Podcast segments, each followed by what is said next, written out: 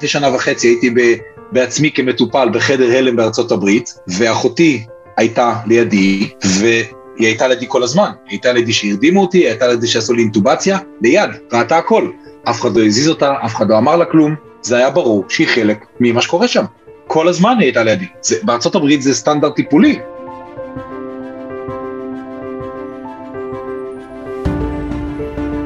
שמשהו עם השנים קצת התפספס. היכולת שלנו אה, להסתכל מעבר לפעולה הטכנית של ההחייאה, להסתכל על המסביב. כשאנחנו מטפלים במטופל קריטי בהחייאה, אנחנו לא רק מטפלים במטופל. יש שם סביבה, יש שם משפחה, חברים, קרובי משפחה, והם חלק מהעניין.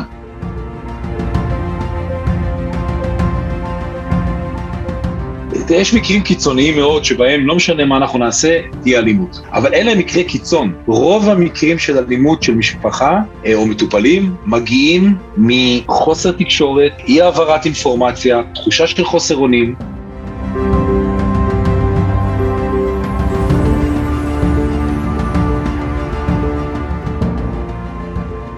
שלום לכולם וברוכים באים לפרק נוסף בפודקאסט של ארגון הפרמדיקים הישראלי. ובפרק הנוכחי שיחה עם דוקטור אורן וכט על נושא שהוא מעט שונה אבל בליבת המקצוע שלנו נוכחות בני משפחה במתארים של החייאה. ואם יש נושא שהוא או אם יש משימה או יש אתגר שהוא בליבת הידע הייחודי שפרמדיקים צוברים לאורך השנים זה הנושא של ניהול החייאה מחוץ למתאר בית החולים עם האתגרים, הדילמות והמשימות שהדבר דורש. אז אה, שלום דוקטור וכט, שלום אורן. שלום. Uh, תשמע, דוד, אתה כבר מזמין אותי יותר מדי פעמים לפודקאסטים האלה, אולי, אולי זו הזדמנות לבקש מעוד אנשים שישתתפו. אז, אז א', אני לא יודע מה זה יותר מדי פעמים, אני חושב שאני תמיד שמח אה, לשוחח איתך, ואני חושב שהמאזינים אה, שמחים לשמוע, והעיקר זה לא מי הדובר, העיקר זה מה הנושאים, אבל בהחלט אני מרים את ההזמנה שלך גם לאחרים. הבמה הזו פתוחה עבור כל פרמדיק שרוצה לעסוק בנושא מקצועי, לפתוח נושא, דיון, דילמה, אתגר, הבמה הזו פתוחה ומי שמעוניין מוזמן לחלוטין. אז אה, בוא נמשיך ואולי תספר אורן איך הגעת ומה ההקשר שלך לנושא הזה מעבר למשימה היומיומית שכולנו עוסקים בה וכולנו נפגשים עם הדילמות הללו במשמרות בנתן? אז אה, אני חייב להגיד שהנושא הזה הוא מאוד מאוד קרוב לליבי, אה, ואני אגיד כבר מההתחלה כדי להיות הוגן, בדרך כלל אנחנו מדברים על נושאים מדעיים ובעד ונגד וכולי. אני, אני היום הולך לנקוט אה, חד משמעית בעמדה מסוימת, אני הולך להציג אותה, אפשר אה, לקבל אותה, אפשר כמובן לא לקבל אותה. אני לא אובייקטיבי. ולמה אני לא אובייקטיבי, או מדוע אני לא אובייקטיבי? אני לא אובייקטיבי מכיוון שהנושא הזה באמת נגע בי באיזה משהו אה, אה, מאוד משמעותי. אני, אולי שבהמשך השיחה זה, זה יותר ברור בדיוק במה זה נוגע בכל אחד מאיתנו, כי אני חושב שהנושא הזה שהמשפחה נמצאת מסביב הוא, הוא הרבה מעבר לצד המקצועי, הוא, הוא בעצם כמעט לא עוסק בצד המקצועי, והוא עוסק בדברים אחרים שביום יום אנחנו לא כל כך uh, מדברים עליהם או, או חולקים אותם, אבל אני לא רוצה להקדים את המאוחר, אני, אני, אני בעצם אספר שלפני די הרבה שנים, בעצם לפני 20 שנה, הייתי נוכח uh, uh, בהחייאה במסגרת uh, משמרות שלי כ, uh, uh, כסטודנט, ויצא לי להתקל בכמה מקרים, ובאמת לפני 20 שנה המציאות הייתה שונה בהקשר הזה, שראיתי כיצד מבשרים למשפחה על מוות וכיצד לא משתפים את המשפחה בתהליך של ההחייאה, ואני הרגשתי שם ברמה הרגשית איזשהו דיסוננס שהיה נראה לי משהו שהוא לא הגיוני. זאת אומרת, הרגשתי פה משהו שהוא ממש אה, לא, לא הסתדר לי. אה, וכשאני נתקע בדברים שלא מסתדרים לי, אני מתחיל אה, לבדוק אותם. ובאמת התחלתי לקרוא על הנושא הזה, ומפה לשם גם התעסקתי עם זה, ובתואר השני אה, שלי, התזה שלי עסקה בנושא הזה, וזה באמת נושא שמעסיק אותי הרבה מאוד שנים, וזה חלק בכלל מנושא שמגיל קטן מעסיק אותי, וזה הנושא של המוות. לא בקטע מורבידי, יותר בקטע של אה, הסקרנות הזאת וה... ההבנה הזו של מה זה המוות, אני, אני לא חושב שזה מקרי שאני פרמדיק, וגם אה, לפני שהייתי פרמדיק הייתי ב, אה, בהוספיס בהודו, התנדבתי, ותמיד סקרן אותי המוות, אבל, אבל הנושא הזה שבאמת הרגע הזה של סוף החיים, וכל האינטראקציה מסביב וכולי, לדעתי נושא מאוד מאוד חשוב, וצריך לזכור שרוב האנשים במדינת ישראל, אה, מי שמבשר להם על מוות, זה פרמדיק או פרמדיקי, והנושא הזה הוא, הוא, הוא נושא מאוד גדול. נקרא אגב בשורה, בשורה מרה, והוא מתקשר ישירות באמת להתמודדות הזאת סביב המוות. אז הנושא הזה באופן אישי אה, מאוד מעסיק אותי, ועד היום אם אני מגיע למשל ככונן להחייאות, אני רוב הזמן מתעסק לא עם הצד הטכני של ההחייאה, אלא באמת אה, לוקח על עצמי את הנושא הזה של המשפחה, מה עושים איתה וכולי. אז בהחלט אני מרגיש שזה משהו מאוד משמעותי. אז uh, בגלל זה גם uh, uh, רציתי באמת שנדבר על זה, כי אני חושב שחלו הרבה שינויים מאוד טובים בעניין הזה בשנים האחרונות, והגישה השתנתה, אבל עדיין דעתי יש פה פערים ששווה אולי להציג אותם ולהציג את הדברים, ואולי חלק מהאנשים שישמעו את זה uh, ירצו לאמץ את הגישה הזאת. אז, אז בוא באמת, בוא באמת נשים רגע את, ה, את, ה, את שני הצדדים על השולחן. כן. צד אחד, צוות נתן מגיע להחייאה, והפעולה הקלאסית זה בואו רגע נבודד את הזירה ונאפשר לעצמנו מרחב עבודה אופטימלי, חדר ריק מבני משפחה ו, וצוות נתן שמבצע החייאה. המרחב השני הוא המרחב שבא ואומר, רגע, איך אני עכשיו מסתכל על הסיטואציה כ... יש לי מטופל, המטופל במצב קריטי, אני ודאי צריך לתת לו את הטיפול המיטבי, אבל יש מסביב גם בני משפחה, והחוויה הזו היא חוויה טראומטית מאוד, ואיך אני מציב פה איזשהו מענה שהוא מענה הוליסטי עבור כולם. אז איפה, איפה אתה בבלנס בין שני הצדדים הללו, ו, וכמה אתה כפרמדיק, כראש צוות, יודע להכיל את המשפחה בתוך, ה, בתוך האירוע הזה, שהוא אירוע שיש לו הרבה היבטים לוגיסטיים, מקצועיים, מאוד מאוד לא פשוטים, שלא תמיד מאפשרים לנו להיות גם עם עין קשובה גם החוצה. נכון. תראה, אני חושב שהמילה שהשתמשת, ההוליסטי, היא מילה מאוד חשובה בעולם הטיפולי. מאוד. ואני חושב שזה איזשהו פער שבעולם של הרפואת חירום הטרום אשפוזית עדיין קיים. כי אנחנו נורא ממוקדים באמת על ההחייאה ולעשות החייאה טובה, ודיברנו הרבה על החייאה, ואני כמובן הראשון שבעד החייאה טובה. אני לא חושב שהדברים סותרים אחד את השני, למעשה, אני בגישה אה, שהחייאה טובה כוללת בתוכה התייחסות לדבר הזה. אגב, זה לא רק מחשבה שלי, אפילו איגוד הלב האמריקאי מאז 2010 אה, בעצם אומר שהדבר מתאפשר, צריך לתת למשפחה להיות אה, חלק מהתהליך. יש לזה המון ספרות רפואית, מדעית, שחד משמעית, אה, או באופן די ברור, מראה את היתרונות של זה. אבל אתה באמת נגעת פה בנקודה העיקרית, שכאילו היסטורית יש פה איזשהו, הייתי אומר, דבר והיפוכו, ואני חושב שזה לא חייב להיות ככה. ככה אני ראיתי את הדברים לפני 20 שנה, ואני אימצתי איזושהי גישה אחרת. אה, זה דרש ממני שינוי התייחסות, ממש לעשות סוויץ' בראש. ומה הסוויץ' הזה היה? אה, בעצם פתאום הסתכלות שונה במהותה על המשפחה וגם על המטופל אה, בעבודה היומיומית. אגב, זה לא רק בהחייאה, פשוט החייאה זה המצב באמת הקיצון בעניין הזה, המטופל מחוסר הכרה, אין לנו איך לתקשר איתו, אנחנו לא יודעים מה הרצונות שלו, המשפחה נמצאת שם, זה תמיד אירוע, כמו שאתה אמרת, טראומטי, זה אירוע שהמשפחה תזכור אותו כל החיים שלה, זאת אומרת, אני לא חושב שיש בן אדם ששכח את הרגע שבו ההורה שלו נפטר, כן, או בן משפחה שלו נפטר, זה אירועים שהם משנים חיים, ואנחנו, אה, לדעתי, בזכות מאוד גדולה, הם אלה שנמצאים שם ברגע הזה. באמת התפקיד הרפואי שהוא ברור, יש לנו גם תפקיד חברתי.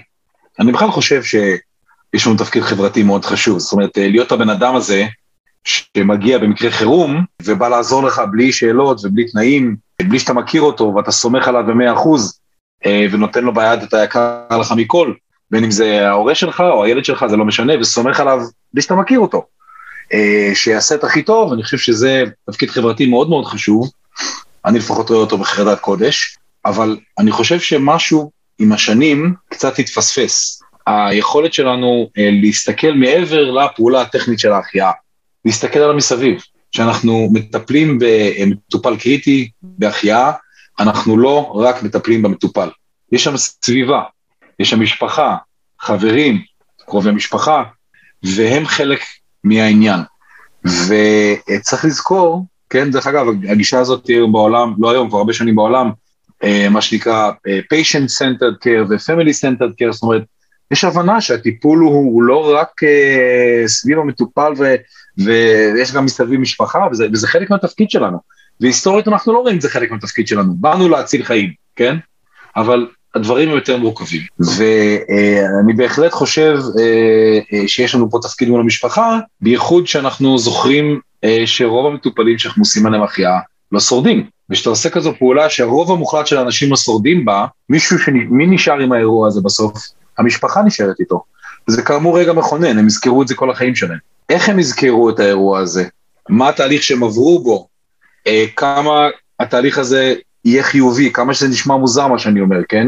אה, כמה הם יצאו איתו עם איזושהי השלמה וסגירת מעגל, זה מאוד מאוד תלוי בנו ובהתנהלות שלנו. ולכן אני אה, אה, מרגיש, ואני אומר מרגיש כי זה באמת ברמת הרגש, למרות שהספרות הרפואית מגבה את זה, שיש לנו פה תפקיד מאוד חשוב גם כלפי המשפחה. אה, וזה לא בא על חשבון התפקיד הרפואי שלנו, שזה לטפל ולעשות החיה הכי טובה שאפשר. זה לא בא אחד על חשבון השני, אבל זה בהחלט אה, דורש מאיתנו יותר. בוא, בוא רגע נצייר ונוריד את, ה, את, ה, כן. את האידאל ההוליסטי, בוא נוריד אותו רגע לפרקטיקה, במשמרת אה, לילה שמסתיימת ב, לקראת סיום, שש בבוקר, החייאה בסיטואציה לוגיסטית לא פשוטה, קומה שלישית, רביעית, צוות לא גדול, ו, ומשפחה שנמצאת בסיטואציה מאוד מאוד מתוחה. איך אתה, נכון. איך, איך נראה המענה ההוליסטי בעיניך? קודם כל אני, אני בהחלט מסכים איתך ואנחנו נמצאים בסביבה בטרום בית החולים שהיא מאוד מורכבת. תמיד חסר כוח אדם, אין לנו הרבה פעמים את הידע המקצועי כמו שיש לעובדים סוציאליים או גם לצוות סיעודי, כן? אנחנו לא מכירים את הגישה ההוליסטית כל כך. ויש לנו על הראש מיליון דברים ומיליון משימות ואחריות. אני חושב שבאמת, כמו שאמרתי, אני, לפחות אצלי, שאני עשיתי איזשהו סוויץ', הכל נהיה לי הרבה יותר פשוט.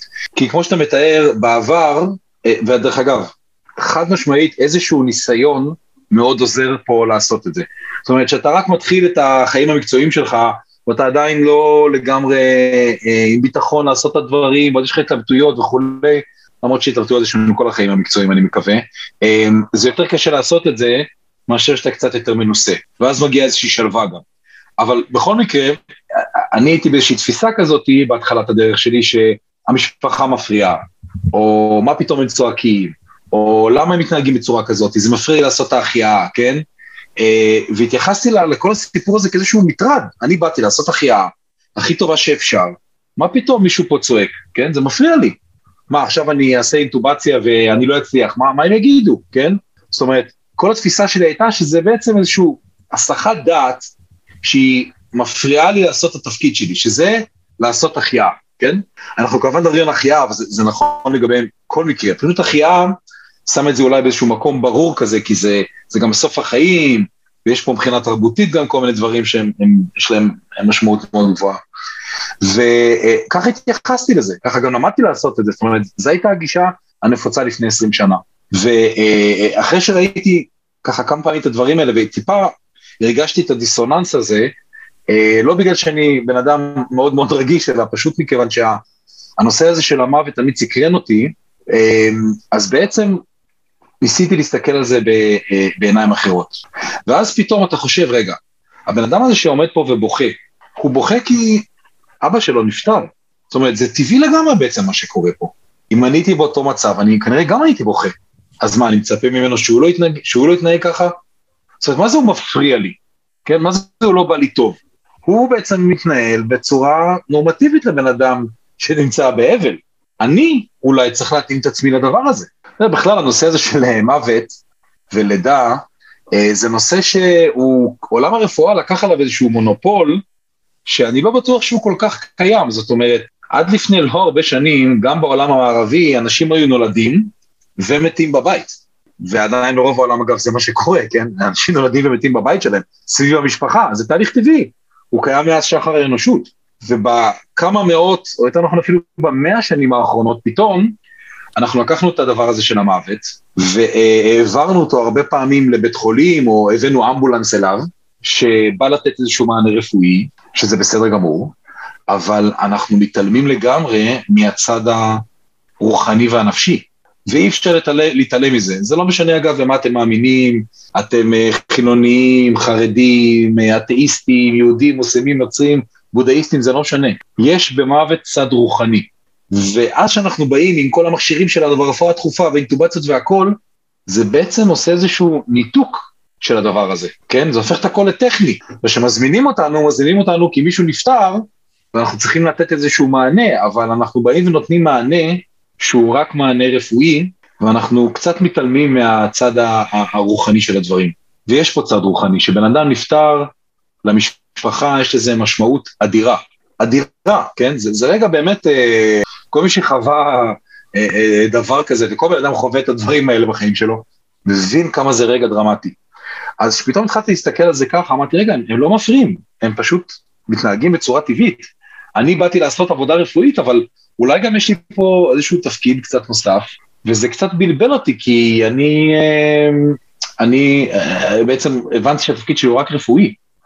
אתה יודע, אתה מדבר ככה על זה שאנחנו רגילים להסתכל על המשפחה ועל הסביבה בכלל, כמפריע, לא מפריע, מאפשר, לא מאפשר את, ה, את משימת הליבה שלנו, שזה באמת הצד הרפואי והמענה הרפואי, אבל אני יכול להסתכל על זה גם מהצד השני ולשאול, האם עבור המשפחה, האם אני רוצה שהם יהיו בסיטואציה שהיא מאוד מאוד לא אסתטית, מאוד מאוד לא נעימה עבורם. לפעמים כשאתה כפרמדיק מבקש ממשפחה, רגע, אולי תמתינו מחוץ לחדר, יש בזה גם צד של רצון לגונן עליהם ממראות שלא נעים לראות. קודם כל, אתה בכלל, אני חושב שבכלל כל הגישה של מי שלא תומך בנושא הזה, היא לא באה מתוך רוע לב, היא באה מתוך באמת רצון או תחושה שאם אנחנו, המשפחה לא תהיה שם, אז אנחנו נטיב עם המטופל ונטיב איתם ונחסוך מהם סבל ומראות וכולי.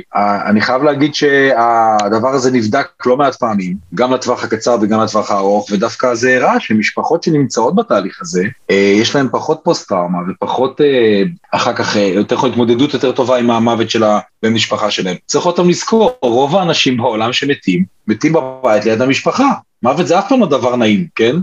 אם אתה מדבר על הפעולות שאנחנו עושים, ההחייאה, העיסוי וכולי, הגישה פה היא מאוד פשוטה, זה, זה גם הגישה שאני נוקט, אני לא תופס אף אחד וקושר אותו ל, ל, לאירוע, אה, אבל אני מאפשר למי שרוצה להיות שם. לפעמים אגב, אני אומר, אני הולך עכשיו אה, להכניס עוד צינור אה, לפה, אם מישהו לא רוצה אז אולי כדאי לכם לצאת לרגע, אני, אני מסביר מה אני הולך לעשות. אבל באופן טבעי מה שקורה באירועים כאלה זה שהמשפחה יוצאת ונכנסת ומי שמראש רוצה לראות נמצא ומי שלא יוצא החוצה, כן? זאת אומרת, אה, מהרגע הראשון. אני לא חושב שיש לנו את הזכות לבחור בשביל המשפחה, זאת אומרת, לצאת מנקודת הנחה שזה לא טוב להם בלי לשאול אותם, זו טעות, זו טעות כי אה, אני חושב שאחד, אין לנו את הזכות לעשות את ההחלטה הזאת, ודבר שני, גם אנחנו יודעים היום בצורה ברורה, מבחינה מדעית, שזה לא נכון. אז אה, אני חושב שכל אחד צריך לשאול את עצמו, אם אני הייתי במצב כזה, האם הייתי רוצה להיות שם? אגב, רוב האנשים יגידו כנראה כן, בטח רוב המטפלים, אבל מצד שני אנחנו מונעים את זה מבני משפחה. בכלל אני חושב, אורן, אם, אם, אם נגעת בזה, אני חושב שזו סוגיה שמתחדדת בעולמות הרפואיים, סוגיית הפטרנליזם הרפואי. העמדה של איש הצוות הרפואי שמסתכל על המטופל מעמדה פטרנליסטית, מאוד מאוד קל להגיע אליה, כן? כי אתה בעל הידע, אתה בעל הסמכות, הוא קרא לך, ומאוד מאוד קל, אני מרשה לעצמי להגיד, להידרדר לשם. ובאמת בסיטואציה של ההחייאה, שבה המטופל הוא, הוא כבר לא צד לשיח הזה מצד אחד, וזה כבר המשפחה, לא המטופל עצמו. עצמו, מאוד במרכאות כפולות אני אומר כמובן, מאוד קל להגיע למקום שהוא פטרנליסטי ומחליט עבור. זה גם קודם כל היסטורית זה, היסטורית זה באמת עולם הרפואה חוטא בדבר הזה.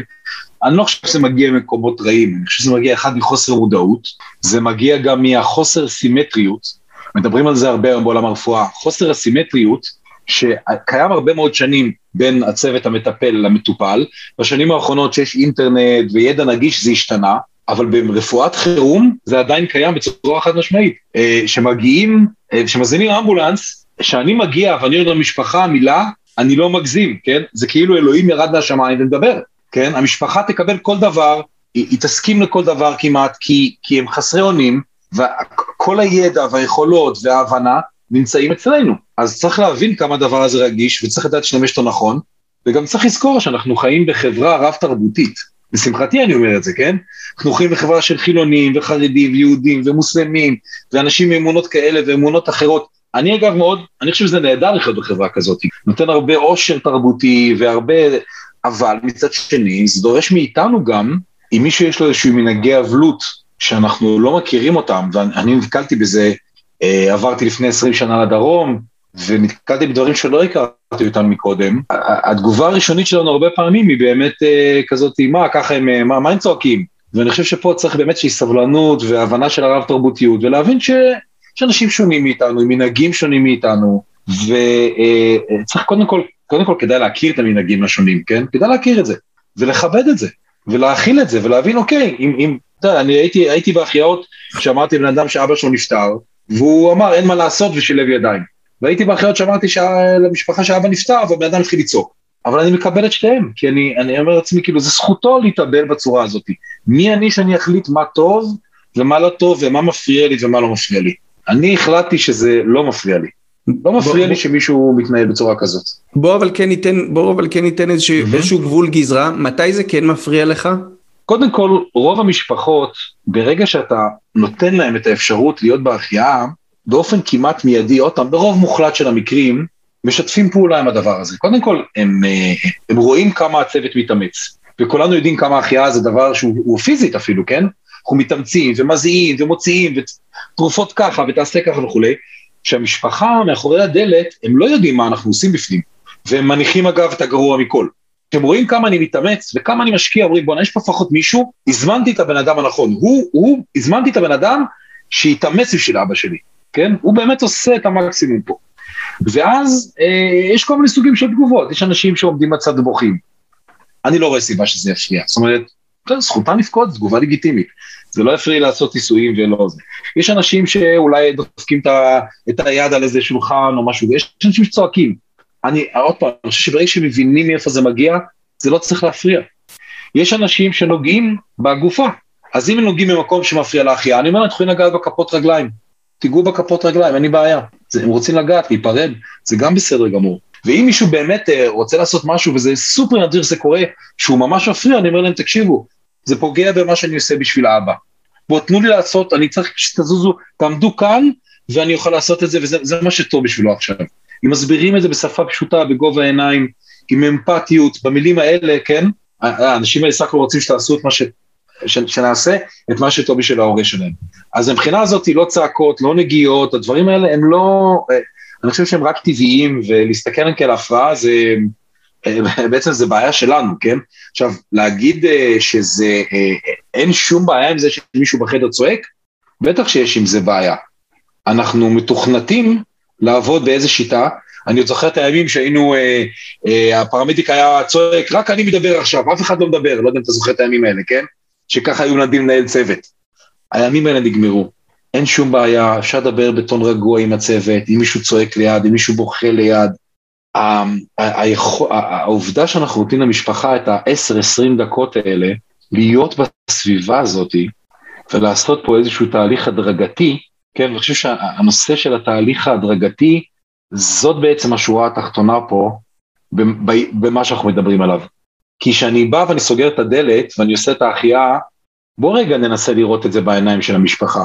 מה, מה המשפחה רואה, דוד, שנגיד אבא בן 65, היה לו כאבים בחזה, הזמינו אמבולנס, יש איזו ארוחת יום שישי ככה, משפחתית, וכל הילדים נמצאים, והנכדים אולי, פתאום אבא עם כאבים בחזה, ופתאום אולי הוא איבד את ההכרה, ואנחנו מגיעים ואנחנו מבינים שהוא בדום לב, ואנחנו סוגרים את הדלת, מוציאים את כולם, מתחילים החייאה. מה המשפחה מבינה מהסיטואציה הזאת? כנראה שהמחשבה שלהם לא תהיה, בואנה, הם עושים פה את הכי טוב שאפשר, או הם נורא מתאמצים. כן, אה, אבל אני, אני אקשה לך ואני כן. במאה אחוז, אמנם נכנסתי לדבריך, אבל אני במאה אחוז מסכים למשפט האחרון, שקיפות זה לא, זה לא דבר טוב, שקיפות זה, זה must have, זה לא nice to have. אה, נכון. במקצוע שלנו, לא רק במקצוע שלנו, אבל בהחלט במקצועות הרפואיים, שקיפות ובצורה מאוד מאוד ברורה כלפי המטופל. אבל אני, אני רוצה רגע להקשות עליך מהסביבה השכנה שלנו, מבתי החולים. כשאתה כן. מסתכל על, על חדר הלם, על חדר טראומה, המשפחה נמצאת בחוץ. בחוץ זה ממש. טעות, זה, זה טעות חמורה. ואגב, אגב, זה משהו שהשתנה בשנים האחרונות, כן? אני לא יכול להגיד לשמחתי, אבל לפני שנה וחצי הייתי ב, בעצמי כמטופל בחדר הלם בארצות הברית, ואחותי הייתה לידי, היא הייתה לידי כל הזמן, היא הייתה לידי שהרדימו אותי, היא הייתה לידי שעשו לי אינטובציה, ליד, ראתה הכל. אף אחד לא הזיז אותה, אף אחד לא אמר לה כלום, זה היה ברור שהיא חלק ממה שקורה שם. כל הזמן היא הייתה לידי.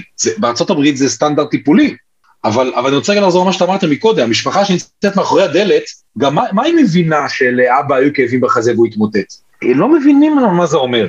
וכשאנחנו מתחילים החייאה, ועוברים למשפחה שעושים החייאה, מה המשפחה מבינה מהחייאה? מאיפה הידע שלה על החייאה? מזה שהם ראו אנטומיה של גריי. באנטומיה של מי שעושים עליו החייאה, 90% מהם מתעוררים. באמצע החייאה, נכון? אגב, משם מגיע הידע, שם המספרים. ואז כשהם רואים שאתה עושה החייאה, או שאתה אומר להם, אני עושה החייאה וסוגר את הדלת, אומרים, בסדר, זה לא טוב החייאה, אבל רוב הסיכוי שזה יעבוד, יצילו את החיים שלו. ואז אחרי 20 דקות, שהם לא מבינים כלום, כי הדלת סגורה, אתה יוצא ואומר, הוא נפטר. אומרים, רגע, אה, מה זה הוא נפטר? איך יכול להיות? הוא, הוא דיבר איתנו לפני 20 דקות. אין הדרגתיות. לעומת זאת, אם הדלת פתוחה, ואולי אפילו מישהו מהם נכנס, ואני מסביר להם מה אני עושה. אם אתה רוצה אפשר להיכנס לזה עכשיו, כן? מה בעצם אולי שיטת ההפעלה שאפשר לעשות, כן? מה הגישה שאפשר לעשות בדבר כזה?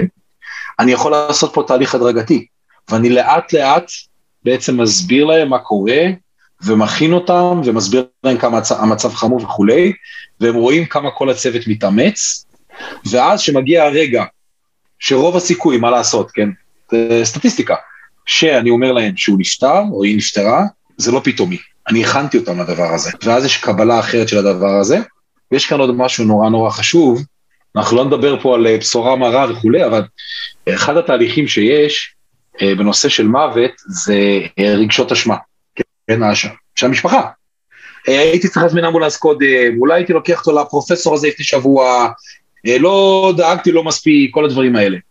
ואם הם רואים שמי שאני הזמנתי עשה שם 20 דקות החייאה, והוא מזיע, והוא התאמץ, והוא שאב את הזה, ועשה את הזה, וכל הצוות שם, והגיעו כוננים, ובאמת עשו פה איזשהו מאמץ מטורף, זה חלק מהשאלות האלה, כן, של הספקות האלה, שיש לאנשים במקרה האלה, נמצאות במקום יותר טוב, כי הם רואים שבאמת עשו את כל המאמצים, הם רואים את זה בעיניים שלהם.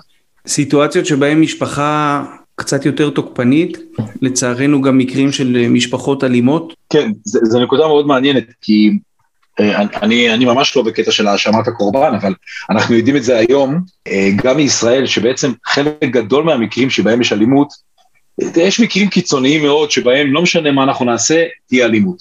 אבל אלה מקרי קיצון. רוב המקרים של אלימות של משפחה אה, או מטופלים מגיעים מחוסר תקשורת, אי העברת אינפורמציה, תחושה של חוסר אונים. אגב, בהקשר הזה לנו יש יתרון אדיר בתרום בית החולים. לפרמדיק יש מטופל אחד עם משפחה אחת על הידיים.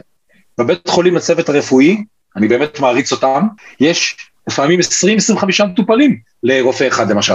לנו יש את הזכות הגדולה הזאת, לתת את היחס האישי הזה ואת ההתייחסות האישית הזאת. וכל כך כל כך חשוב פה, מההתחלה, אם אתה מדבר בגובה העיניים, אתה מסביר את הסיטואציה, אתה מסביר מה אתה עושה, אתה אומר את זה, שאתה מסתכל לאנשים בעיניים, אתה מראה איזושהי אמפתיה, ואתה מסביר את כל התהליך, הסיכוי שיהיה אלימות, ואני, אתה יודע, אני פרמדיק במקומות שהם לא פשוטים במדינת ישראל. אז, אז הדברים האלה, אם הם אה, אה, נעשים בצורה כזאת, הסיכוי שתהיה אלימות הוא יורד בצורה דרמטית. ולכן, אה, אני חושב שבאמת אה, יש לנו פה זכות לעשות את הדברים האלה בצורה הזאת, ולעשות איזושהי הדרגתיות, לדבר בגובה העיניים, אה, וגם, אה, אה, וגם בשפה פשוטה, כן? ואולי נסיים בזה, לדבר בשפה פשוטה, זאת אומרת, לא להגיד, תראו, היה לו VF, נתנו 200 ג'אול שוק ואדרנלין, לא, להגיד, היה לו, יש לו דום לב, הלב לא עובד, זה מצב מאוד קשה, שפה שכל בן אדם מבין, כן? מאוד חשוב לדבר בגובה העיניים. אני הייתי אומר שזה כן? צריכה להיות שפה בהירה. כי לא דומה מסירת, מסירת בשורה מרה אה, למשפחה אחת ולמשפחה אחרת, כמו שתיארת היטב, וזה לחלוטין חלק מהיום יום שלנו, הסיטואציה הרב תרבותית, משפחות ומטופלים שמגיעים באמת מספקטרום מאוד מאוד רחב של מנהגים, תרבות והיכרות גם עם העולם הרפואי, ובאמת השפה צריכה להיות שפה מאוד בהירה ולא לא גבוהה מדי. אבל אתה יודע מה יש, לא יש שפה אוניברסלית, שאני מעולם לא נתקלתי במישהו שלא הכיר אותה, וזה השפה של החמלה, וזה השפה של האכפתיות, ואת זה אפשר לקרוא בעיניים, זה פשוט, זה מאה אחוז שקוף, כן? ואם אתה בא, וכל אחד מאיתנו אכפת לו, זאת אומרת, אני לא חושב שיש מישהו שלא אכפת לו בסיטואציה כזאת, אבל פה אנחנו מגיעים באמת לליבת העניין, לדעתי, שאנחנו מדברים עם משפחה בגובה העיניים ועם חמלה ועם הבנה למה שקורה, אנחנו עושים פה מעשה מסוכן. אתה יודע מה המעשה המסוכן הזה? זה כבר לא בן 60 עם כאבים בחזה שהתמוטט, אני פתאום מסתכל עליו כבן אדם, אני פתאום חלק מתהליך האבל עם המשפחה, שאני לא מכיר אותה, אבל אני, אני הפכתי לחלק מתהליך האבל פה. ופתאום אני לוקח גם על עצמי איזושהי מעמסה רגשית שלא פשוט לקחת אותה. אבל, לפחות בעיניי, זה, אה, זה, זה, זה נשמע אולי דברים מוזרים, אבל זה, זה היופי בדבר הזה. שבא מישהו שאכפת לו, המשפחה מרגישה את זה, למרות שהוא לא מכיר אותך, והם רואים, הבן אדם מסתכל לי בעיניים, הוא, הוא, היה, היה לא אכפת מאבא שלי. הוא באמת עשה פה מה שאפשר, הוא הסביר לי, הם מסיימים את האירוע הזו, את האירוע הזה בצורה אחרת. אז אם נסכם את זה אולי, איזושהי גישה שאני יכול להמליץ עליה, כמובן כל אחד ייקח מזה מה שהוא רוצה. אחד, קודם כל זה באמת ה, ה, להגיע מראש לאירועים האלה עם איזושהי הבנה, אה, שזה אירוע דרמטי למשפחה, שהם יזכרו אותו כל החיים, ויש לנו פה תפקיד גם למשפחה ולא רק למטופל, והם נשארים עם זה. אה, מראש לבוא, ושאנחנו עושים את ההחייאה ולא מתקשרים על הצד המקצועי, לאפשר למי שרוצה להיות שם, ומי שרוצה לצאת, ומההתחלה אני מעדכן אותם במצב, ממש מההתחלה. אבל תראו, מצב קשה, אנחנו עושים החייאה. איך שאני מתחיל. ואז שעשינו סבב 1-2 של החייאה, ואני רואה שזה עובד טוב, אני אומר להם, תראו, הלב הפסיק לעבוד, הלב לא מתכווץ, זה מצב מאוד קשה, אה, אנחנו ניידת טיפול נמרץ, אנחנו עושים כל מה שאפשר, אני תכף אעדכן אתכם. ואחרי עוד 2-3 דקות אני עוד פעם אומר את זה, ובשלב הזה, אם מגיעו עוד עם אנשי צוות, או כוננים וכולי, אני לפעמים רגע יוצא החוצה למשפחה בסלון, או מי שנמצא בדלת, ואני מסביר להם, תראו, מצאנו אותו במצב מאוד קשה, של דום לב, הלב לא עובד, אנחנו בעצם מנסים להחזיר את הפעולה של הלב, זה מצב אנוש, זה מצב מאוד קשה. אה, אני שואל אם יש משפחה, יש משפחה שגרה בעיר, אולי כדאי לקרוא להם שיבואו עכשיו, שזה בעצם סוג של הכנה לגבי מה, מה קורה. אה, וככה אני מעדכן אותם כל הזמן. נתנו לו תרופות שעושות ככה וככה, אבל זה לא עובד, והלב לא חזר לעבוד, ואנחנו עושים כבר עשר דקות החייאה אבל בלי שינוי, וזה מצב אנוש, וזה מצב מאוד קשה, ואני ככה כל הזמן מעדכן אותם במה שקורה, ואני שואל אותם, יש לכם שאלות לגבי מה שאנחנו עושים? באמת פתיחות ושקיפות מלאה. ואז שמגיע הרגע הזה אה, אה, שאנחנו מפסיקים, או שחזר דופק, ואז אני לא אומר להם, אה, חזר דופק, אה, הכל בסדר, לא, אני אומר להם, תראו, חזר דופק, המצב עדיין מאוד קשה, צריך לזכור שרוב המטופלים שיש להם רוסק, רוב מוחלט נפטרים, אני לא מעביר את הבעיה למישהו אחר. זה מצב מאוד קשה, הלב חזר לעבוד, אבל יש עוד הרבה עבודה עד שאנחנו נדע מה קורה עם זה, כן? ובמידה והבן אדם נפטר, ואנחנו מחליטים שהוא נפטר, אז אני בעצם יוצא החוצה למשפחה, ואני ממש ככה עושה פה על רגל אחת, איך אתם בשורה מרה, אבל אה, אה, יוצא למשפחה ואני בעצם ניגש לבן זוג או לילדים, מי שזה הכי רלוונטי אליהם, ואני אומר לכולם, בואו, יש לי דבר חשוב להגיד לכם, ואני מנסה לשבת, בגובה העיניים להיות עם הבן אדם שאני מבשר לו על זה, אם זה רלוונטי ומבחינה תרבותית זה נכון, אז אני שם את היד על הכתף או על הרגל, שיהיה איזשהו מגע, ואני מסתכל להם בעיניים, ואני אומר להם, אני מצטער, אבל אה, אה, אבא או אימא או בשם הפרטי של הבן אדם אה, נפטר, הוא מת. אני ממש משתמש במילים האלה, הוא נפטר, הוא מת, כן? שיהיה ברור. לא הוא הלך למקום שכולו טוב, לא, שום דבר, הוא נפטר, הוא מת. ואני אומר להם, ועכשיו אנחנו נסביר לכם כל מה שצריך לעשות, כדי שתוכלו לעשות את הקבורה. זאת אומרת, לא צריך להשאיר פה מקום לספקות. מאוד ברור שבשלב הזה כבר אנחנו, אחרי שהכנו אותם, בן אדם נפטר, ואנחנו נסביר להם כל מה שצריך לעשות וכולי. בשלב אחרון פה אני אומר להם, תראו, אנחנו נפנה פה את כל הדברים, ואנחנו ניתן לכם הזדמנות להיפרד. והרבה אנשים רוצים להיפרד, כן? רוצים להיות לבד בחדר, להגיד שלום, לגעת, לתת נשיקה למצח, כל אחד ומה שהוא רוצה, מוציאים את כל הטובוס, החוטים והכל, ונותנים להם להיפרד. אז זה ככה ממש על רגל אחת, איזשהו תהליך שאפשר לעשות אותו אה, אה, בהקשר הזה. אני חושב שזה על רגל אחת וזה זו לחלוטין קריאה והזדמנות לפרק נוסף שיעסוק במסירת בשורה מרה במסגרת הפודקאסט. אז אה, באמת בזה נסיים אורן. תודה רבה לך. שמחה.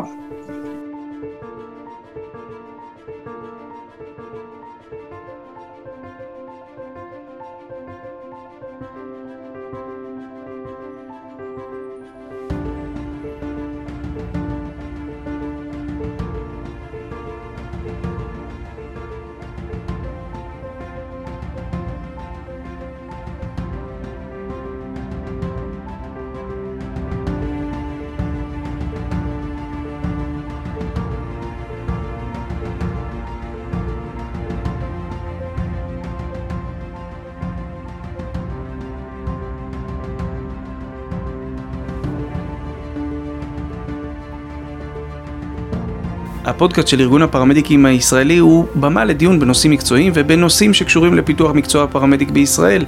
אנחנו בהחלט בהחלט מעודדים את הפרמדיקים להקשיב, לפתוח, להאזין ולהעשיר את עולמם. ועדיין אין באמור לעיל כדי להוות לא הנחיה מקצועית ולא הנחיה חוקית בשום נושא שהוא על הפרמדיקים לפעול בהתאם להנחיות כל דין ובפרט בהתאם להנחיות המקצועיות של הגוף בו הם עובדים, מתנדבים או פועלים. אנחנו מאוד מאוד מודים לכם, הרבה הצלחה ולהתראות בפרקים הבאים.